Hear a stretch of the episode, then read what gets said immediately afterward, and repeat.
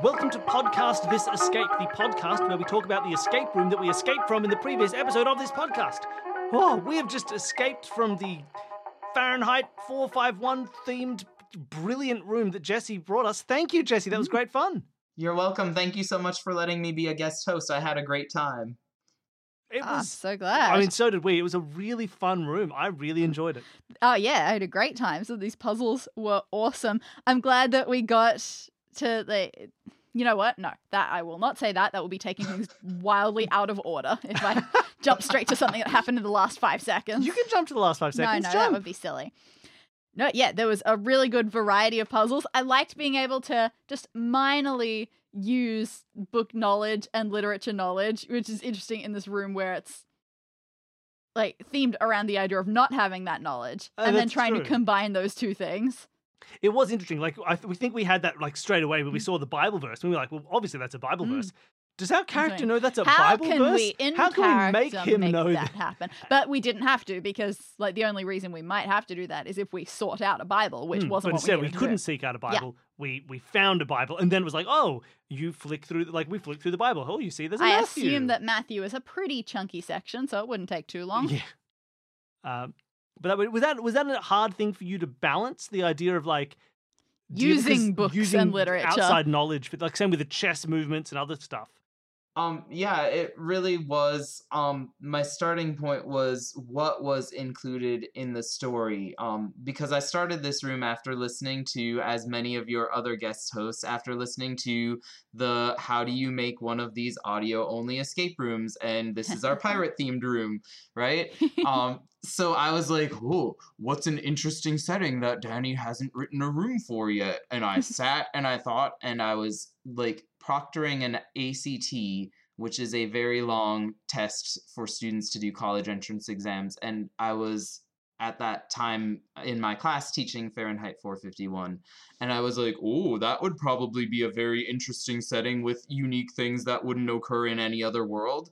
And as I started writing it, I was like, this is a modern house with all the stuff that would be in a normal house. But to take it back to the question you asked, like in terms of what character knowledge about books and things like that, really it was driven by what was in the novel. Captain Beatty in the novel is considered the antagonist most of the time, and I wanted to reimagine his like origin story. And so I'm like, why does he know this quote by Shakespeare that he says to Montag, and why does he say this thing about Icarus at this other moment? So I was really trying to bring in pieces of literature that are specifically referenced and allusioned to in the book. Oh, that is fun. Yeah, again, like, because I haven't read it, and Danny's only read parts, so I'm sure there's lots of people listening along at home being like, oh my god, it's Icarus! Guys, it's Icarus! Yeah. Woo! Like, I remembered the name Guy Montag. I did not at all remember John Beatty as a character that existed. Yeah, he was the fire captain. He's the one who, spoilers if you haven't read the book, you can pause this or skip forward 30 seconds. He's the one who, when he discovers that Montag has been stashing books from fires, he like brings him to his own home and forces him to burn his books. And then Montag actually turns the fire hose on him and burns him alive. Excellent. It's good to know where we're headed. We're so happy to get out of the room. But no, look, yeah, I really enjoyed it. I liked the flow of it. I liked the going from one room back to the other, and it didn't feel like moving on from one room to another. It felt like opening up more space to play in, which worked really well. And for the most part, we didn't need to do too much backtracking, but enough. Exactly. It was that perfect balance when you have multiple rooms of feeling like you've expanded the space and now you're just working in multiple areas, while also allowing you to pretty much complete a room and move on. The balance was nice, because you don't actually want it to be too open and have everything just interconnected. No, otherwise, that will get overwhelming. Yeah, it's overwhelming, and you don't get to feel like you've accomplished anything. So it was a good balance of the two. Did you have any difficulty when you were mapping it out, like what compared to each room? Did you do each room individually and then try and connect them, or how did you put it all together? I stopped working on it for like 3 or 4 months. I got busy with school, and I like set it aside and stopped thinking about it altogether because it was a lot to wrap my head around and I didn't feel like I could come up with the puzzles really well. And I actually didn't start back with it until I had emailed Danny. I just sent her a message saying I appreciated y'all's show, and I sent this other project that I had been working on previously, an escape room video game that I made for my friend. And I wanted to share that with you all because I thought you would enjoy it. And then she emailed me back and was like, have you ever considered writing one of these audio rooms and being a guest host? And I basically peed my pants in excitement and was like, I will finish my room and bring it to you. So it worked out very well. Thank you. It was, the puzzles were tough at first, but I also felt like I was inspired by a lot of the puzzles that I've heard on your podcast. I was listening to... I think it was the first Connected Arc season, or maybe the second, and there was a puzzle with hunting trophies and playing cards, and that was what inspired the quilts, the counting numbers, and using that to connect to the closet. Like I wanted to connect four different things. So yeah, that was absolutely directly inspired by what you did. That's really funny because I would never have noticed that connection there. So you clearly spun it very differently. That's quite something. Because obviously there are things that you see that become sort of staples. Like a chessboard, you'll definitely see a chessboard in a good number of escape rooms, especially ones like these. And yet we haven't had to do one like that before. There are just so many things that you can do with it when coming from the same place.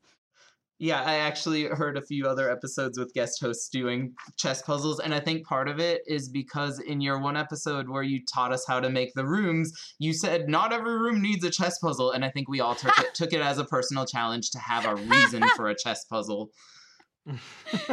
Yeah, that's hard to argue. It was really just what can I put in this room that's going to be interesting and give a good puzzle and a puzzle I can make. And it does feel thematically fitting, the idea of the thinking man. Right, yeah, and I tried to, weave that into the story. I feel like my strength is not puzzle making, my strength is storytelling. Yeah, I'm with you there. That's exactly how I feel. Although I will say with the chess puzzle specifically, that feels like a very ambitious puzzle to make and to trust that it can be done. Did that take a lot of playtesting or working out, or were you worried that people weren't going to have a clear path to follow? That feels like a hard puzzle to put together. It took some trial and error on my part, but you noticed it when you were doing the puzzle, that I gave you some really specific limitations on the board that prevented you from making moves that were bad early on. The initial only two moves you could do was JU, and then you could do I or L, but you quickly picked up that it was JUL. And once you figured out Julius Caesar, you were pretty quickly able to identify kind of the rules of the game. And I did put a section in my show notes, in case the group was struggling, how to kind of prompt them in the right direction. Remembering the spaces was definitely the thing that I was worst at. Yeah, ACT, space, 4. Yeah, makes sense. Also, as soon as we got Julius Caesar, right after that, I went, oh crap, what's that book that Julius Caesar wrote again? Yeah, but you figured it out pretty quickly from there. Once you knew what the parameters were, you were one of the fastest groups to solve that. A lot of my playtest groups said that was their favorite moment in the escape room. They usually had one person who really liked that puzzle and honed in on it, and the other person was "Let me look around while this person's solving that." Yes, that is. It does work well for that. Obviously, that's not something that we do so much on our show because we try and talk through all of the solutions and things. But it was fun. That is a nice design. I just realized something that we didn't realize on the date. No, ask me again when we're talking about favorite puzzles. Okay. I do. It is nice to have puzzles like that, especially when you're not making it for a podcast, but instead you're just having people play it. I think it is nice to be able to have certain ones where it's hey, you just plug away at that and we'll explore. I think is a fun dynamic, especially for professional sort of hosted escape rooms that you would. Virtual escape rooms that are being run for the players that you book each time rather than for entertainment. especially, I think that worked really well. I think it's a really fun design, and it still worked very well here. Oh yeah, but I do. That is always something nice to try and pursue, I think, is the ability for one person to just plug away at a puzzle. Mm. Now, Danny, you made a sound and you got very excited. What is your favorite? Danny, did you have a favorite puzzle? Okay, so look, I really liked a lot. As far as the actual puzzles go, that's going to be a tough choice. I really enjoyed a lot of them. But the one that led to my favorite moment was they're just going, oh, we've got this statue. Its wing is made of something weird. Oh my God, put it in the oven. Took a while, but yeah, realizing that and then saying, what temperature do you want to set it to? And I just remember saying, well, I tried to set it to 451 before and that didn't work because it was in 25-degree increments. So set it to 450. That's as close as you can get. And then as soon as I said 450, I remembered, I sort of looked at my page and just sort of remembered that it went, oh my God, that image in the book was from page 450.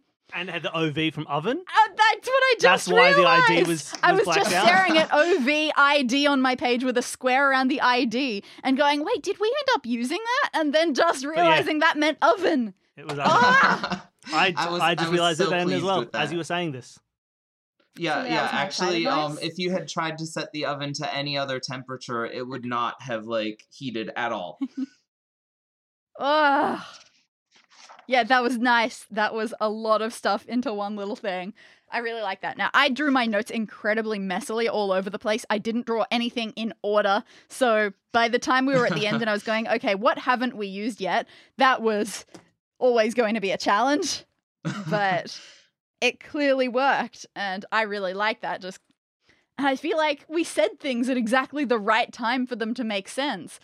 Putting the thing in the microwave and... you just said, cool, so now you got a bit of time to wrap up anything you need to. And Bill, you sort of we're going to faff around a bit. And I just went, nope, we haven't unlocked the door. Exactly. We needed the key. It just felt like we had a flow that was doing things really well. Right. Yeah, and if you had tried to unlock the door before putting on the concoction, you would realize the mechanical hound was out there and you'd have to turn around, kind of like in your Witch's Tower episode.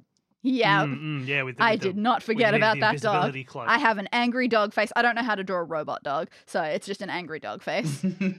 Oh man, thank you for understanding. I said with the clown thing, hands before parts. Maybe that's relevant. You figured out what that actually meant. Clown hand. Also, thank you for knowing that you can use a coin as a screwdriver. Yes, didn't know that. I was so pleased about the hands before parts because I literally added that to my notes maybe 30 minutes before we started the show.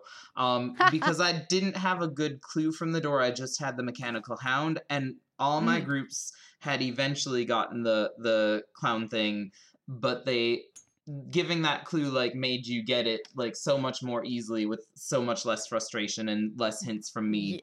I was really pleased that worked. That was good. I really liked it. And when you found it, you were like, what does this mean? Which was great. And speaking of what does this mean, medicine turkey chest. Yep, the key's in the medicine turkey chest. Made perfect sense. I forgot, honestly, when we were doing that, when putting that together, I'd forgotten 100% that we were looking for a key to the medicine chest. So the idea of being like, oh, the medicine chest key. I didn't know. I was looking for keys, probably. I completely forgotten. That's true. I was just thinking of key. Eventually, I worked out the key is in the medicine chest. Yeah. No, you need a key for the medicine chest. Eventually, I spotted medicine being there, and that was an eye-opener because I had no idea what chest could have meant. That was baffling to me, even though you had said medicine chest. Yeah, I appreciated y'all, finishing that puzzle, even though you could have, brute forced it at that point. You got the key is in the turkey. One of my playtest groups were we don't need the rest of these magnets, and they just threw them. And, it worked. They didn't need to know what the key was for. They figured that out as soon as they found it. But it made me feel really satisfied when you finished that puzzle. And I was glad that there was an is and a C. Yeah.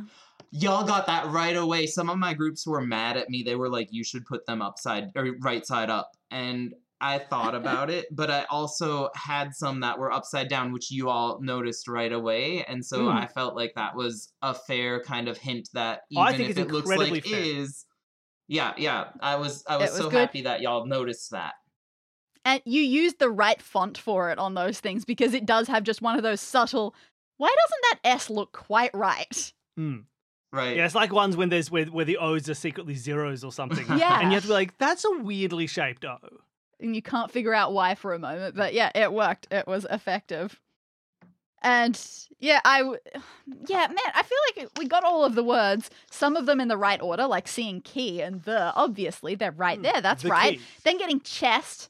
Well, that's weird, but it's definitely a word. And then before medicine, we got turkey. And I just went, I mean, that's definitely a word. I don't see how else we can use that RK, but what is happening here? I didn't see how it was going to turn into a sentence. But, yeah, that was great. We have done one similar one to that one this season already in the Magic Garden. Yes, yes, we did. With a spell, or the rocks that had letters written on them. And it doesn't get old. I like it. No, it's a very fun mechanic. And this is slightly different because it had like the orientation being part of the puzzle. Yeah, that's true. The other one. But the other one had spaces being part of the puzzle, which I thought was a fun way. Even the same puzzle that is just put bits of words together, you can make different challenges happen with them. It's great. It was fun. I liked that. I really liked the orientation being part of it and having that little trick. I think without the is and see trick, I think that was a really key part of it. I thought that was really fun. Oh, for sure. And that's like, to me, that's what the puzzle was. You know, because sure, you could do them all right way up. You could put them all in the right order as well. You know, you could just have a sentence that says the key is inside the turkey, like whatever. That would be super fun. So I think having the orientation be part of the puzzle was very smart, and it worked out well. Yeah. Did you have a favorite puzzle that you designed? Was there something in this room that you felt most proud of? Oh man. I mean, you know, the chess puzzle was like a centerpiece for me, and I really enjoyed like the password hint and all that. But I think my single favorite thing, just because it stumped so many people, was the image from the Ovid book that was on page 450, and like that Ovid could also be oven if I just smudged the ID. So I really liked that moment. Which, sadly, we didn't get in the actual episode of realizing that. I love that you got it afterward, though. Yep. That's okay. We got to have something to put in the podcast This Escapes. That, you know, we got to have good entertainment value in these ones, too. Right, right. Oh, exactly, yeah. What people the need puzzles to keep coming. For the realizations. Yeah. All right. How hard did you have to search for an appropriate Shakespeare quote that might work? That one was lifted directly from Fahrenheit 451. Beatty says those exact words to Montag. So I didn't have to search. I just had to like find a Shakespeare book and find like what act and scene and lines that was, which apparently is different from the copy you have. But I'm surprised that's different in the line numbers. I was too, but I have seen that. It just. Yeah, I don't know what does that, but I know that I've seen that when doing English tutoring as well. But maybe a formatting. I've been reading online copies, and they've been reading their book copies, and we just can't find each other. Yeah, it's one of those things where, as well, you kind of sometimes with these you want like, what's the official thing? And it's probably true that Shakespeare wrote like he had a couple different copies where the numbers were off, and so I don't know, whatever. In my first folio, it was like this, and the second one I did it this way. I'll get out of here. It very likely probably is just a thing like that, like a line that. Is a little bit long, and in the formatting of this book goes on to a new line. Yeah. So they numbered them, it could just be a formatting and people couldn't decide how to number that. Yeah. Like, give that a new number or make it all the same. Well, you never know. So, like, I always remember that with our copy of the Canterbury Tales, where it talks about the spelling. Mm. And it isn't just about, like, there was no consistent spelling back then. It was like, no, Chaucer didn't have consistency. Like, we can't do it. Like, you can't just be like, well, let's do it the way he did it, because he did it different every time he wrote it. Mm. So I don't know. We just picked some spelling that we thought would be nice. But, you know, he didn't even write it the same way every time, because, you know, why not? Why would he? Do you ever get those moments as an English teacher of just saying, no, this is all made up. Everything that you know about the language, it's just what's popular. None of it's real. Absolutely. Absolutely. Like, punctuation rules and things like that. For sure. Yeah. No, don't get me wrong. I love getting my punctuation rules right, but it's all fake. Mm. It's like the one about Halley's Comet. Halley's Comet should be Halley's Comet, but should actually be Hawley's. Should be Hawley's Comet as well. Yep. The name is wrong. Yeah, they're saying, back then spelling wasn't consistent, pronunciation wasn't consistent. Probably more likely that it was Hawley than anything else, but unclear. Yeah. Say whatever you want. Wow. Ah, people. But no, yeah, look, going back to the room instead of talking about. What was your favourite? My favourite puzzle? Yeah. I'd liked the chess one, but I didn't really, but you, I sort of was just following you along for the chess one. We planned it. I did quite like the chess one. I just enjoy that as a mechanic, and it's always satisfying when it resolves because you think it might not. Like we did that, we saw it the first time. We thought, look, we don't know if this is going to work. Let's leave it until we know. I believe we can do this. No, you said I hate this. I'm so dumb. Puzzles are silly. Oh, I've never solved a puzzle in my life. I like the clown one just because I like the world building and the viciousness of it. Just the like, and it worked out quite well. And I liked that feeling of it. And a little, again, like it wasn't just following along. It also had that like, wait, hold on, but how do we interpret this? Yeah. I thought it was fun and satisfying when you put it in. Yeah. We did have that a couple of times where we solved most of a puzzle and then we went, cool, I understand this is a puzzle. I understand this is the element I don't get yet. Let's sit for a moment and see how like, this works. And yeah, it was that asking the right questions. Like the whole, like, okay, wait, hold on a second. What are the sizes of the pants? Worked out really well. There was something else like that as well. I can't remember what it was. Maybe in the political ad when you were trying to interpret his appearance and his fashion or whatever. I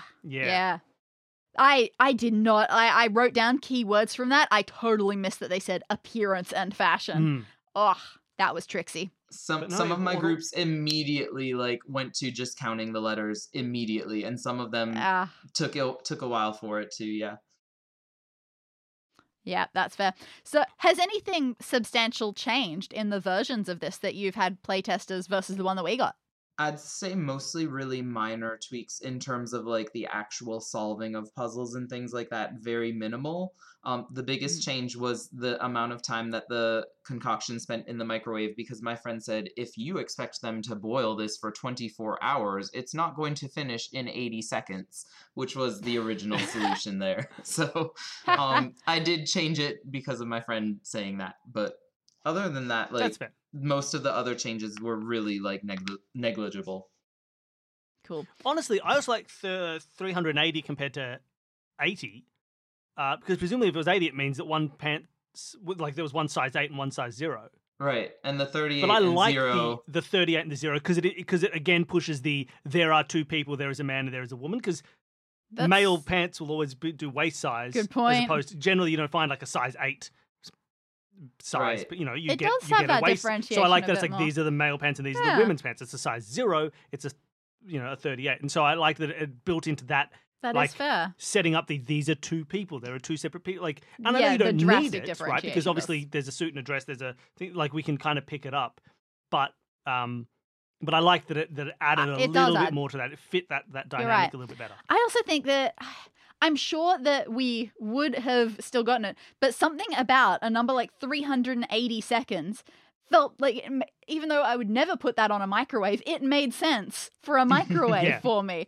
It just felt righter than 80 would, I think. Yeah, that's probably it. It just feels more like a cooking number. It's a cooking number. It's similar to the number of grams of something you'd use, or the number of mils of something you use, or the temperature you'd set it up. You may well be right. You know, I did start to panic at the end when we were doing that. There's one moment, you might hear it when you do the edit, I don't know if you'll leave it in, just as we were saying, put it in the microwave for 380 seconds, and I go, no, wait.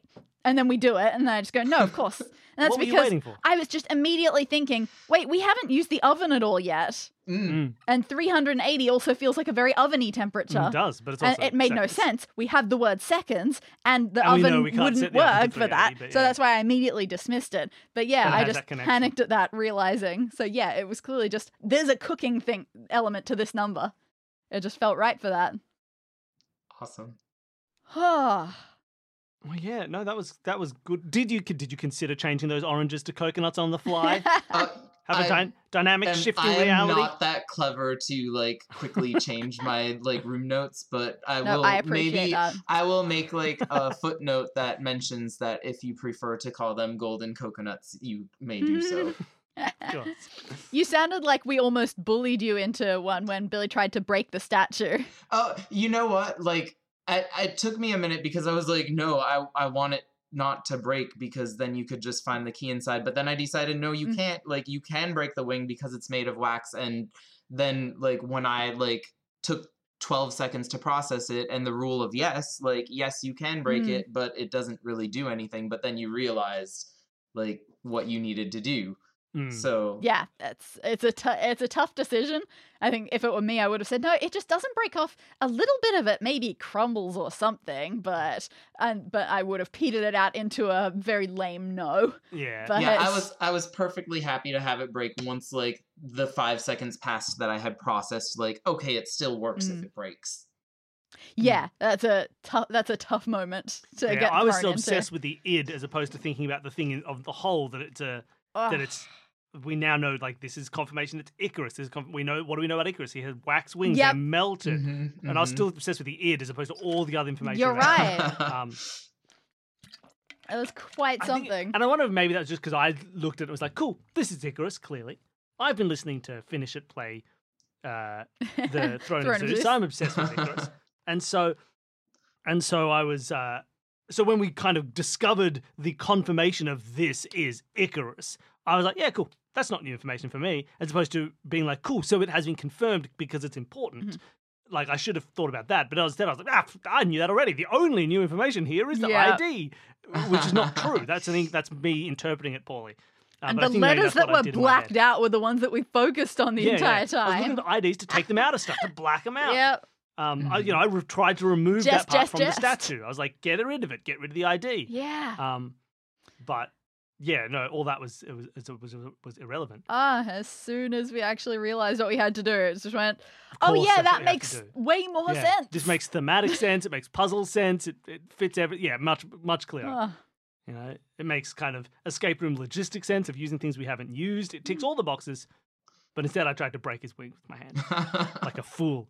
Well, look, that was wonderful. I really enjoyed playing through the room. Yeah. Is there anything else that we maybe, any Easter eggs or anything that we didn't notice, anything that we missed, that, like, we almost missed Oven? I mean, like, there were books for various things. Like, if you weren't sure how to remove rust, you could have looked for a home maintenance book and things like that. Or, like, if you needed something to replace the screwdriver, like, you could have, like, looked for a book on home maintenance and found that. But, like, in general, like, you found everything that was important.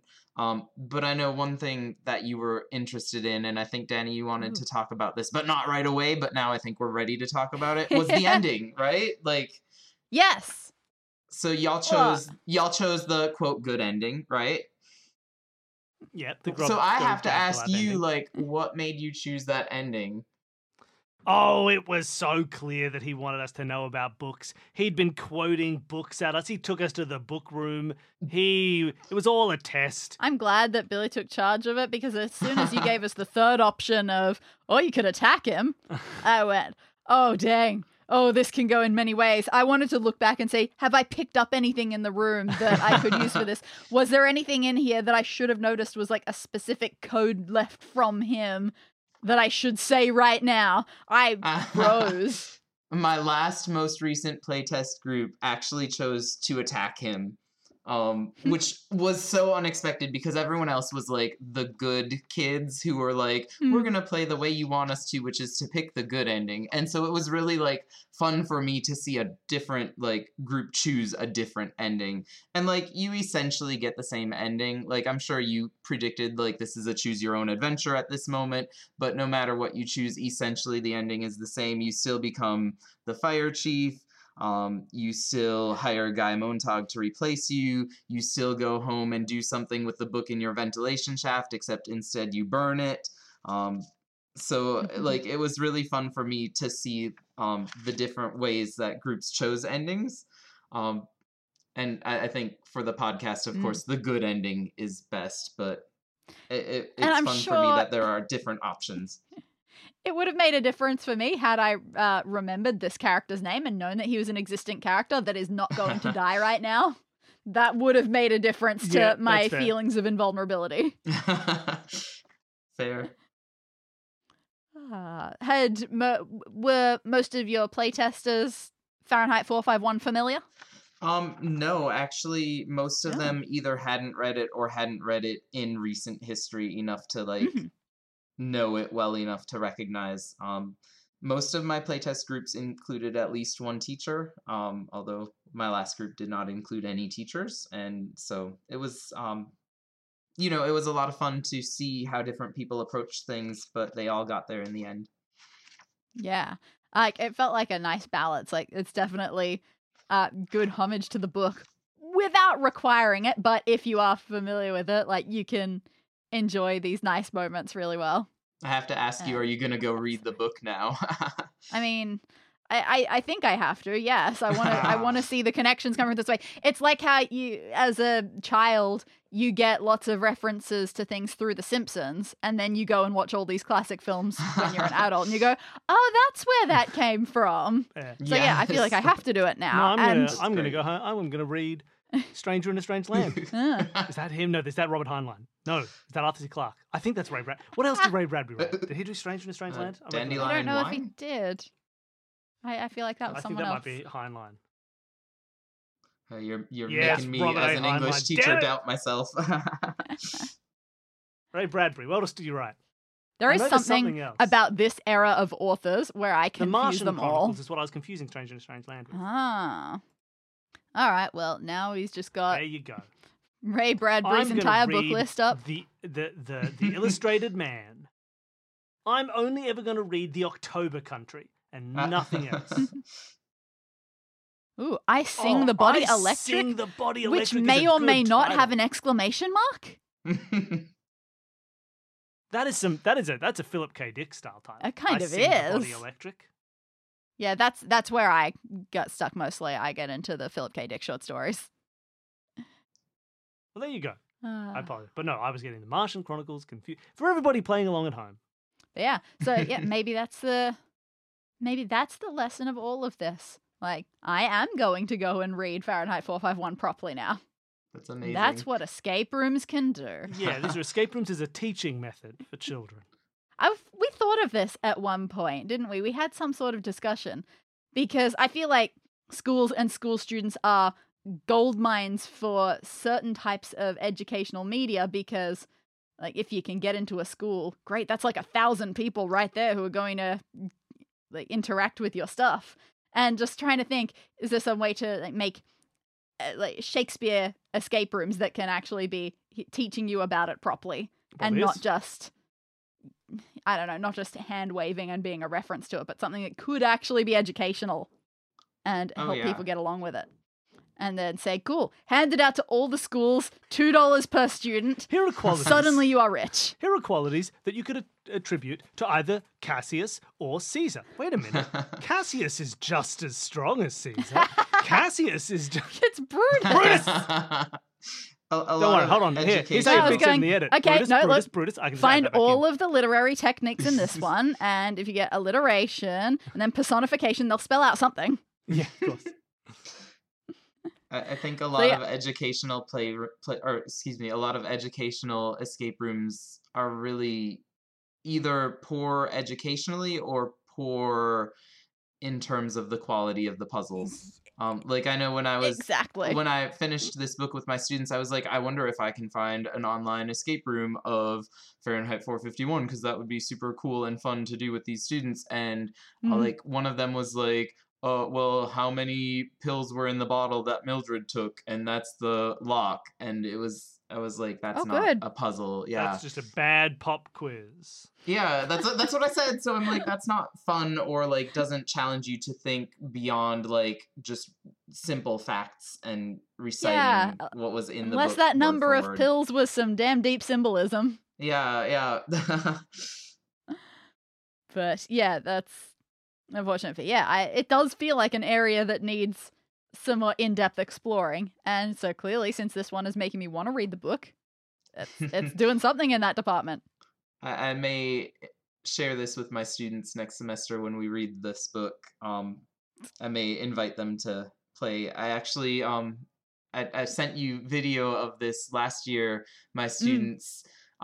playing different escape rooms that y'all had written. Like, I just gave them one day right at the end of the semester where they got to, like, they each chose a group. They each chose who was going to run the room. I gave them very, like, minimal directions, and they did it. And 5 of the 6 groups finished and had just so much fun. Like, they really, really enjoyed it. So I just want to say thank you for putting all of your rooms online for free. I actually got started. The first one I did with my best friends was the Razorface, Saving Razorface. Yeah. The Speakeasy. Which was I apologize for how rough the early notes are. No, they were great. Like, it was a great way to start. And I think you have really evolved what you do over the course of the seasons. It's been so much fun to listen to. Glad to hear that. I actually started listening to y'all with Solve This Murder. Oh, okay. I had been listening to this podcast called Solve, and it ran out of episodes. It's like a radio theater murder mystery. I know of it. It's more radio theater than like actual solving. So it was fun to listen to, but then I found your podcast and I was like, oh, this is really interesting. And then I was just like not able to stop listening. And then I got really sad when I ran out of Solve This Murders. And then I saw in my recommendations, Escape This Podcast. And I was like, I don't know how that'll work as audio, but it does. It's amazing. Yeah, right. Will you ever do a how to write Solve This Murder and have guests on there? If I had any idea how to write Solve This Murders, then yes, totally. But I'm still figuring that out. I'll be waiting for that episode because I would love to someday learn to do that. Yeah, it's so much hard because so much of the how to write Solve This Murder happens in the recordings. Yep. So it's like, how do you pace recordings and how do you, like, it's so hard. It's hard to write a story where one of the people who is effectively writing the story doesn't know how it goes. And I think we've had to like make it a lot more constructed than when we started out. It started out so much more freeform, and that just didn't work for me at all. I just couldn't keep a handle on it. And so by the time we got into our most recent one, we've done in a bit more of a rigid way. I know when I want things to happen a lot more. But so without taking too much, not taking too much control. Just having, we're just playing with how we can. Not scripting or anything. Yeah, it's never going to get close to. I'm always all trying to figure it out and have no idea how. But yeah, it's hard as well because like it's also hard because it's improv, but it's also improv that can't change. We can't yes and stuff. Yeah, right. Because you can't because you're also trying to make a guessable and understandable puzzle that can be solved by the listener. And if reality becomes fluid based on what suits the story, then it stops suiting the mystery and the puzzle. Reality needs to be real. There needs to be an innate truth that other people can find hints of, even if I'm not. So it's hard, because if it was an improv thing, if you were improvising a mystery story, you could just improvise, like, all right, you know what, that person is the killer now. Well, okay, yeah, there is a person there. And that but terrifies me. But you also want it to be an honest mystery that listeners have the capacity to solve from day one, based on information they get. So, they probably can't, but like they have, everything is true. Nothing, the truth of any matter never changes based on pacing or story. And that is where it becomes a hard thing to balance. It's so easy to accidentally retcon. And give importance to things that aren't important. Right, you shouldn't and can't retcon because it's like, no, there has to be something that is true innately because it needs to be guessable and solvable. Yeah, so I will happily share my notes for them. They just may not be very helpful. Yeah, it's rough. It's interesting. All right, but that's not this show. This isn't podcast this murder. My bad. Yeah, we don't. No, we don't have that. So this is the only place to have it. No, we're doing it in autopsies now. All right, well, that was wonderful. Thank you so much for coming on and bringing us this room. Yeah, we had a wonderful time. Thank you. We've kept you for many hours now. Yeah, it's after midnight here all of a sudden. I have one more small gift for you, and it is in the very bottom of my show notes, which I'll send to you after we finish recording. Using the same software I used to make that game for my friend, I actually made a playable version of the Witch's Tower of your Escape This Podcast Season 1, Episode 5.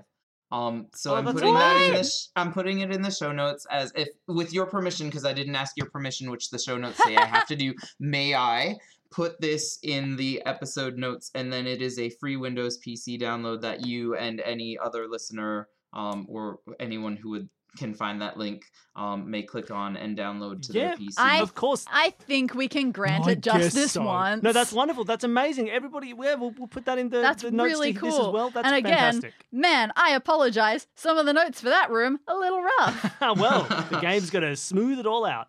That's fantastic. I'm super excited to check that out. You have clearly put in, a huge amount of effort into all of this. I had so much fun. It was just a matter of, I wanted to see, could I take it from the audio format and make it into a, video game format? It was all, I wanted to play and test out my skills coding. The birds are bats because my assets were really limited. So... You know what? Maybe that'll work better and cause less cuckoo clock confusion. You know, it is what it is. All right. Well, thank y'all so much for having me on the show. I had a great time, and I'm sorry if I was, fanboying out too much. No, it was wonderful.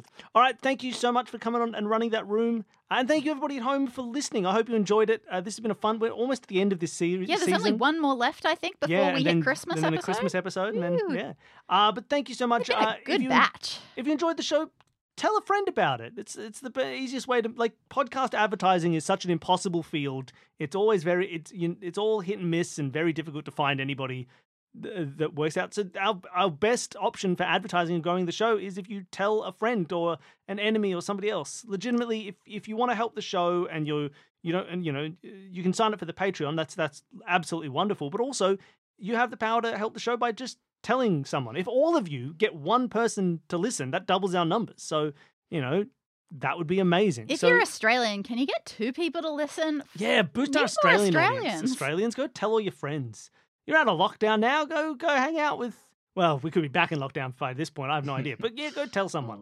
But yes, otherwise, if you want to support the show and the network and all the stuff that we make, you can go to our Patreon. There's a link in the show notes, and you can support us. Anybody at any level has the chance to appear as an NPC in a room that Danny creates, and I think from this point, murder mysteries as well. Yep. And also, we have bonus episodes, bonus audio. You can hear... usually you can hear the playtests of our rooms instead for this season because we're not playtesting. We're doing a Remember This podcast. It's we're doing Podcast This Escape, but for our original season. So tearing apart the notes and seeing what should have been made better if we were making them now. Exactly. We also do 2-minute mysteries where we try and solve little mini murder mysteries. And we do a couple of those every episode, which is a great fun series that we've been doing. And lots of other stuff. $10 gets you badges and other fun things like that. But it's a great way to support us. We rely on it for food, so it's helpful. And when he says supporting us and supporting the network is us. The network is just us. You support us so we can eat enough food to keep producing content.